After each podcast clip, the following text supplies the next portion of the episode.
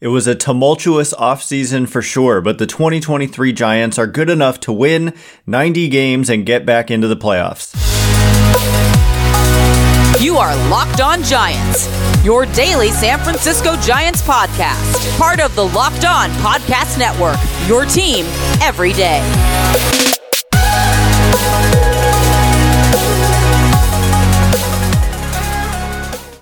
Hello and welcome to Locked On Giants, part of the Locked On Podcast Network where it's your team every day. My name is Ben Kaspick and on the show we provide daily episodes Monday through Friday talking about the San Francisco Giants in a way that's data driven and rational, but also simple, passionate, and accessible to all. I'm a former contributor for the baseball statistics and analysis websites Beyond the Box Score and Rotographs. I have been podcasting about the Giants since 2015, and I'm a lifelong fan. Thank you for making Locked On Giants your first listen every day. We're free and available wherever you get podcasts, including YouTube. So check us out there if you have not already. This episode is brought to you by FanDuel Sportsbook, official sportsbook of Locked On. Make every moment more with FanDuel. Visit fanduel.com slash locked on today to get started. And where we get started, we're doing some mailbag questions as we are one day away here from pitchers and catchers reporting to spring training. As you can see if you're on Twitter or anywhere else really where there's social media, uh, a lot of pitchers and catchers and other, you know, position players have already reported. And so we're going to start to get that kind of content moving forward and we're back to daily on this show. But the first question here from the mailbag, these are left over from a week or two ago, come, comes from Hans who says 2023 record projection. So this just gets to the core of it here. We all the talk, all the narratives and all that, it all boils down to how many games are you going to win in the upcoming season. And so you're asking for my prediction, but where I'm going to start is by uh, repeating that the ZiPS projection was surprisingly strong for the Giants. I thought that it would come in at like 85 wins, and not that it's much different, but the ZiPS projection for the Giants was 88 wins, which you know, even in their World Series winning years, they didn't have projections that were that good. And you might think 88 wins is nothing to be too proud of. And that may ultimately be true, but these are projections. And so it's perfectly normal to, you know, uh, exceed your projection, your win projection by four, five, six wins. And so that when you have an 88 win base, it kind of means that it would be perfectly normal to end up in the low 90s. And then that would be a, a, strong season for the Giants coming off an 81 and 81 season where I think they hit on kind of their low probability outcomes in terms of underperforming the talent coming off of 2021 when they reached their basically 99th percentile outcome in terms of wins. Couldn't really be any better. Uh, and then PECOTA came out with their projections and had the Giants at 82. And so right in the middle there is 85. And Again, that's what I was kind of thinking ZiPS would come out with. I had been thinking about this myself prior to these projection systems kind of spitting out win total projections. And the number that I was kind of landing on, I was like 86, 87, 88. And so I kind of landed on 87. So that's what I'll go with right now 87. But like I said, in baseball, uh, first of all, two things. Number one, it's really, really hard to predict like an actual number. There is no kind of exact science here. Like I said, if you're an 87 win team, you could easily win 95. You could easily win 78. It just kind of happens that way. Uh, and also in baseball, it is not like other sports where you like must be the top team. And if you're kind of one of those last playoff teams that you're somehow, uh, like you have a significantly worse shot than any of the other teams in the playoffs. That's not true. And think of the World Series winning Giants teams. Uh, in 2014 they won 88 games. And in 2010 they won 92 and so we're not talking about 100 win teams. These were teams that were not picked to do well in the playoffs uh, but but they had good pitching. They had homegrown talent and they did do well in the playoffs. Good bullpen good starters. So anyway you kind of just need to get there and then you've got a good shot. And so that's why i don't care. Like just get in and i'll be happy so I'm going 87 at this moment in time, but I promise you it's probably not going to be precisely correct. Next question comes from Andre, who says you've talked about how certain players, for example, Mike Yastrzemski, could benefit from the shift ban. How much do you anticipate the shift limits will hurt our defense, especially with a relatively unchanged infield and a ground ball heavy starting rotation. So it's a great question. And I've, I've kind of shied away. A lot of people have asked me how the shift is going to affect the hitters for the Giants. And it's a little bit above my pay grade. Like, I don't exactly know. And I just kind of want to wait and see. One thing to note, like a lot of people, I've seen Brandon Belt mentioned over and over and over as someone who is going to really benefit from the banning of the shift, but he's not the typical guy that I see benefiting from that in that he's an extreme fly ball hitter. And a lot of the San Francisco Giants are fly ball hitters. Like that has been a total emphasis of this new regime led by Farhan, Farhan Zaidi is that they they they have hitters who hit the ball in the air a lot more than they used to and they kind of avoid guys who hit the ball on the ground a lot. And so I think kind of disproportionately the Giants hitters but if you hit line drives, I mean it helps you as well to not have a guy standing out in shallow right field. Uh, if you're a left-handed hitter and you hit a low liner, you know, it could be a ground ball to that short right fielder versus just a, a single every time over the second baseman's head if there's the shift restriction. But it's it's I don't know is the answer, and that's why I avoid this question for the hitters generally.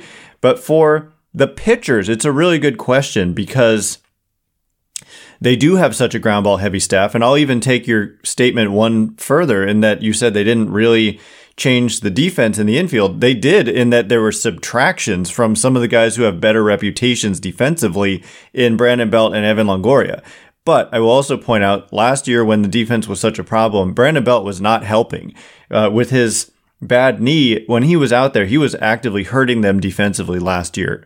And so when we're comparing last year to this year, that's worth mentioning is that he was kind of a net negative last year. Longoria, I think, was still a positive.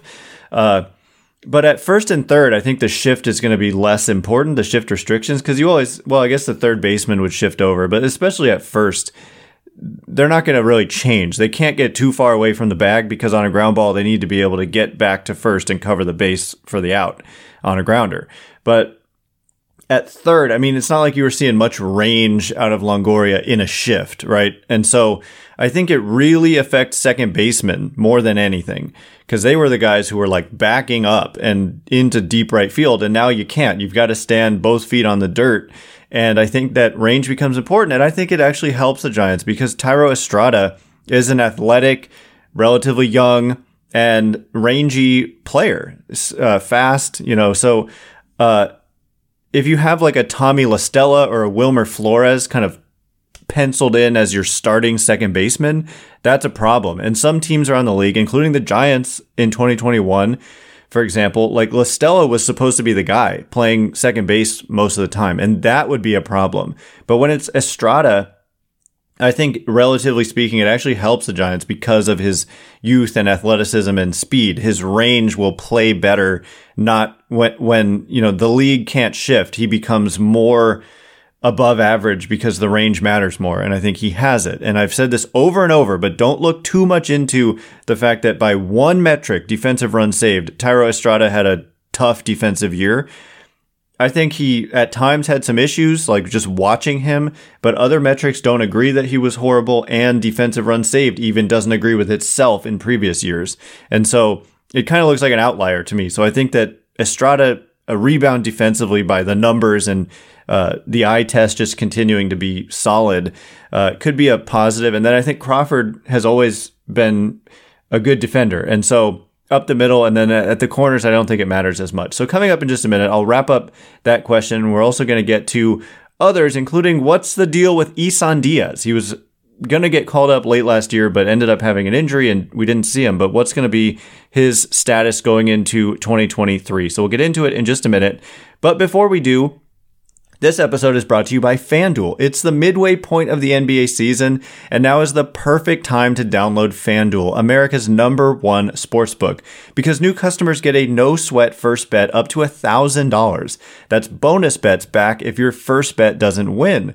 Just download the FanDuel Sportsbook app. It's safe, secure, and super easy to use, and then you can bet on everything from the money line to point scores to threes drained. I'm currently looking at the NBA All Star game, which is always a lot of fun and right now you can bet on who's going to win that game. Is it Team Giannis, the odds at plus 108, or Team LeBron at minus 126? Plus, FanDuel even lets you combine bets for a chance at a bigger payout with a same game parlay. Don't miss your chance to get your no sweat first bet up to $1,000 in bonus bets when you go to fanduel.com slash locked on. That's fanduel.com slash locked on to learn more. Make every moment more with Fanduel, an official sports betting partner of the NBA. All right, here we go. We are going to finish up with that question. I mostly answered it, but I just wanted to essentially say that, I mean, at first and third, like David Villar kind of projects to be that third baseman right now. I think Wade has a chance to be better than Belt was last year because again, Belt was not good with, he really was not moving well. If you watched all the games, he was just barely moving at all, uh, last season.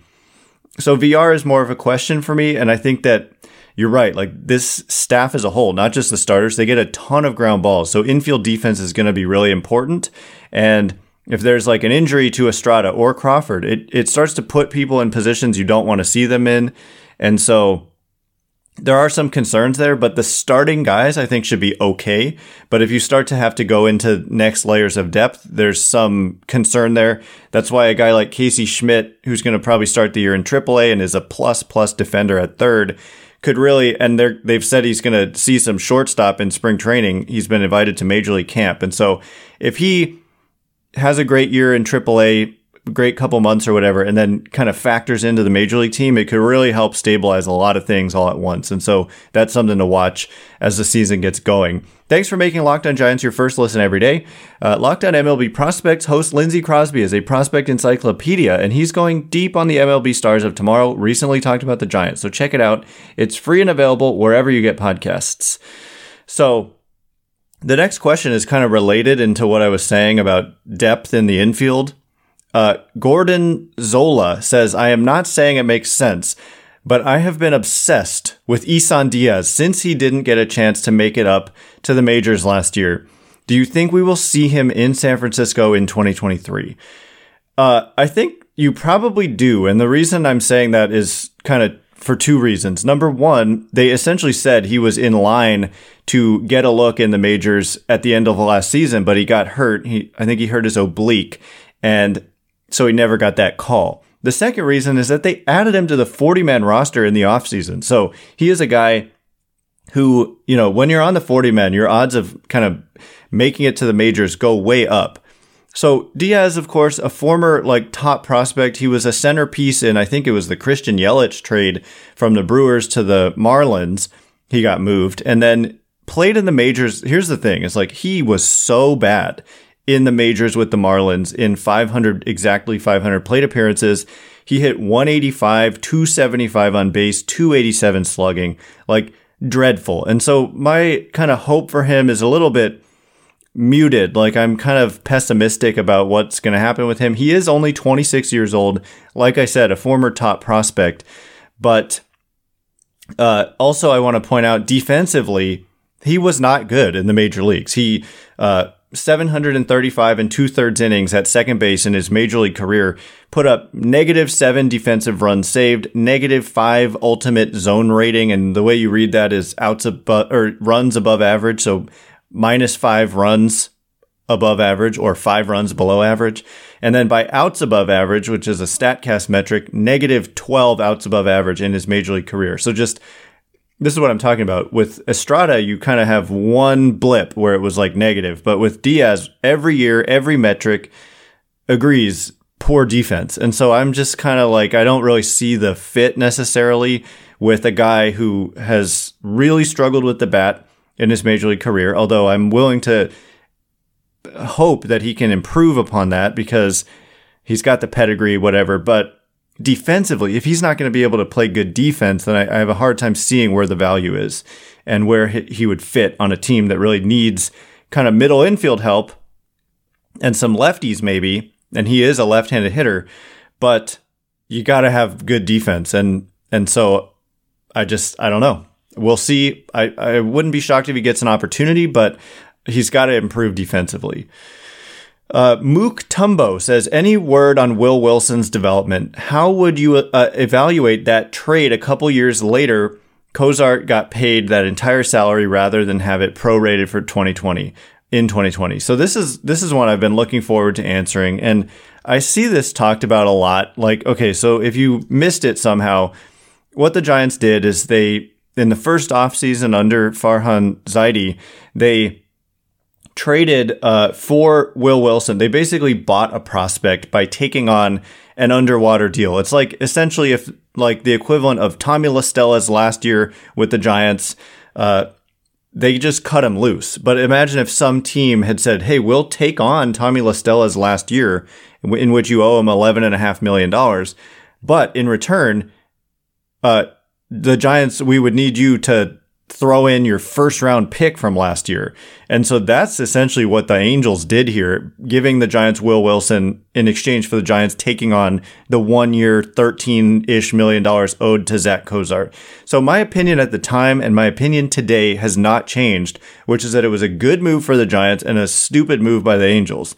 Uh, and by stupid, I mean, the fact that they're willing to give up their first round pick. He went, Will Wilson went 15th overall that summer.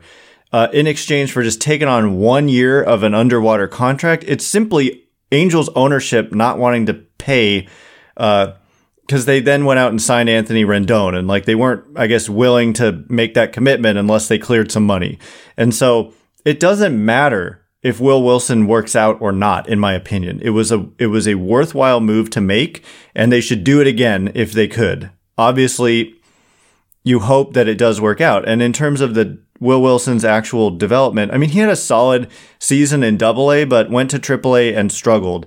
Uh, strikeout rate was too high in Double A; it was like thirty percent. Uh, but he did have a nice thirteen percent walk rate. Uh, hit for some power. So I, am intrigued. He wasn't great in Double A, but some intriguing kind of signs here. Hit for the power, like I said, uh, and a good walk rate, but struck out too much, and you know batting average was just 225, and then went to AAA and the strikeout rate was 39 percent in just 10 games, but still not a great kind of showing in AAA. I think he dealt with some injuries as well last year. He has been in, invited to Major League Camp, but I just I just it kind of bugs me when people say it was like a huge mistake or it's backfired in a major way. It it was a smart move at the time and it still looks smart to me in hindsight. It's a gamble and all they did like people complain about the lack of spending, but the Giants were the only team it seems that was willing to spend to buy young talent and I think that that's what they should have been doing at the time. And the fact that they ended up having to pay the entirety of Will Wilson or of uh, Zach Cozart's contract because they cut him before COVID happened, and if they had just held on to him and then COVID happened, and then what ended up happening is any players under contract for 2020 had their salaries kind of prorated to a 60 game rate. Uh, but for Wilson, because they cut him before all of that happened, they paid him the whole salary. So it, they kind of got hosed, but it was totally out of their control, the circumstance and the, the circumstances. And of course, they couldn't have seen that coming ahead of time. So that's all just like a fluke freak thing. And I commend them for doing this. And I hope that they'll do it again. And uh, yeah, I, it's just it's about the process, not really about the result here. But obviously, you basically just got a first rounder for free, but it, it does just add to the list of first round failures that they've had in in recent years. I mean, he was a first round pick in 2019, and he also just hasn't kind of turned into anything yet. But you know, if you can just get your get a first rounder from the most recent draft anytime just for spending a little cash, then they should do it. Next question comes from uh, Ryan, who says, "Will the Giants add more bullpen depth before the season begins?" And the, some of these questions are a little unfair because they were asked like weeks ago, and so a couple weeks going by and still nothing happening. I don't know if you still would want to ask this question, but to me, the answer is no. I think that they've got a lot of bullpen depth. They've got a bunch of guys who are just like slam dunks to make it. They've got some starters who kind of bleed over into the bullpen, like maybe DeSclafani and Junis projecting into that bullpen right now. And then they've got some young guys who can take up that seemingly last spot, like Cole Waits, RJ, uh, RJ Dabovich, and Thomas Szapucki, Sam Long. All of those guys, there's only like one spot for any of them. And that's a handful of intriguing young guys. And so I wouldn't really expect them to do much more in the bullpen. So coming up in just a minute, Uh, are the Giants going to lead the league in FIP again in 2023? And what would it take to get Corbin Burnes, another local guy that, that may be of interest to the Giants? We'll get into it in just a minute. But before we do, All right, here we go. We are going to talk about will the Giants lead the league in FIP again? King of Norway says, will the Giants have the best fielding independent pitching in the National League this year, starters and bullpen combined? Number one in 2022. King of Norway says, I say yes, and it might not be close. And I don't see any reason why they couldn't. One thing to keep in mind is that Carlos Rodon had a big part in that. Carlos Rodon, I believe, led the major leagues in fielding independent pitching last year. And so taking him out, certainly, yeah, I mean, he had a 2.25 fielding independent pitching last year, which is just spectacular. And, you know, he leveraged that to a $162 million deal with the Yankees.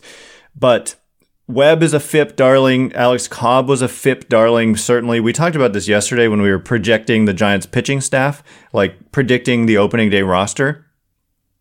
So I'll say like maybe they don't lead it, but certainly they're they'll they'll be one of the top teams, possibly like a top five team in all of baseball. Wouldn't be shocked at all. I, I wouldn't. I don't have it pulled up, but I believe they probably were among the leaders, if not first in 2021 as well. So this is one of those things that the defense masked this. They were number two, one tick behind the Dodgers in 2021. They had a 3.55 fielding independent pitching. Dodgers were at 3.54. And by the way, the Giants' ERA in 2021 was 3.25, so they outperformed the fielding independent pitching. And then if you look at uh, 2022, they had a fielding independent pitching. I just hit on uh, hitters instead of pitchers but their fielding independent pitching was indeed first in the National League at 3.45, better than 2021. But their ERA, instead of beating it, they underperformed it with an ERA of 3.86. And so hopefully this year they kind of have a, the same, in that same range with fielding independent pitching, but the ERA maybe just one year they underperformed, one year they overperformed. How about this year they just perform as expected and kind of had the ERA match the fielding independent pitching, I would take that and certainly would prefer if they even outperformed it. But it's a good question. I think not necessarily first because you lose Rodon, but maybe still really good because you've got some good guys there. Next question comes from Matt, who says, "What do you think it would take uh, to trade for Cor- Corbin Burnes? He's a local kid. Bring him home." So it would take a lot. And I think the Brewers are planning on contending. Some of the moves they made were kind of win now type of moves. I'm not sure that trading Corbin Burnes is something they're going to want to do unless I think you could see something like that if the Brewers are out of contention in the summer. And so if the Brewers find themselves like below 500 or something, he certainly could be a name that gets brought up as a trade possibility. And then going into the offseason, if their outlook doesn't look great going into 2024, he's definitely a guy who could, could end up getting moved. But it would take a lot. I mean, he is literally a top top pitcher in the sport, and he's got a couple years of team control remaining at affordable salaries. This year, making just over $10 million. And next year, you would figure 15 you know, through arbitration, 15 something, 15, 16 million dollars, something like that. But my big point here is the Giants, I don't think, are in position to give up what it would take to get a guy like this. I said it with, uh, who did I say it with? I, I said it with guys this offseason, maybe even like Soto towards when the trade deadline was finally coming up last year. I just said, I don't think the Giants are in position to give up Kyle Harrison, Marco Luciano, Luis Matos, uh, everyone for a couple years of Juan Soto, two and a half years of Juan Soto. It's just not enough service time. And so when you're talking about Corbin Burnes, you're you're probably talking the Brewers would want Kyle Harrison in exchange for Corbin Burnes. And it's two years of Burnes versus six plus years of Kyle Harrison. And I just don't think that is the type of move you can make if your major league team is already great and already has a bunch of homegrown under team control talent. And then your farm system also has some studs. Then you do that to like put yourself over the top. But in the Giants position, they really need their young guys to like come up, become good and have all that team control. So I don't, I don't see this as something that they should do. And therefore I don't think it is something that is likely. But I mean, and also they've got money to spend. And so when the offseason comes around, just sign guys without, and then you don't have to give up the young talent. And they haven't necessarily done that, but they've tried with some position players. I think we've seen with the Harper pursuit, with the Judge pursuit, with the Correa pursuit. For big superstars, they're willing to write fat checks, but otherwise, you're going to see these kind of smaller deals, and a lot of your star talent has to come from within. And that is what I'm talking about here. And it has everything to do with years of team control. So, yeah, that's how I feel about that. Anyway, that is all the time we have for today. Thanks again for making Locked On Giants your first listen every day. Now make your second listen Locked On MLB Prospects. Host Lindsey Crosby is a prospect encyclopedia, and he's going deep on the MLB stars of tomorrow. It's free and available wherever you get podcasts. Once again, my name is Ben Kaspick. Check me out on Twitter at Ben Kaspick, K A S P I C K. If you like this show, please consider rating it or leaving a review. It helps me out a lot, so thanks in advance. And thank you to everyone who's done so already. Coming up throughout the rest of the week, we've got more mailbag questions we could get into, and also the latest from spring training with pitchers and catchers reporting on Thursday. So, can't wait to be with you again two more times this week. Thanks again for listening. You are now Locked on Giants.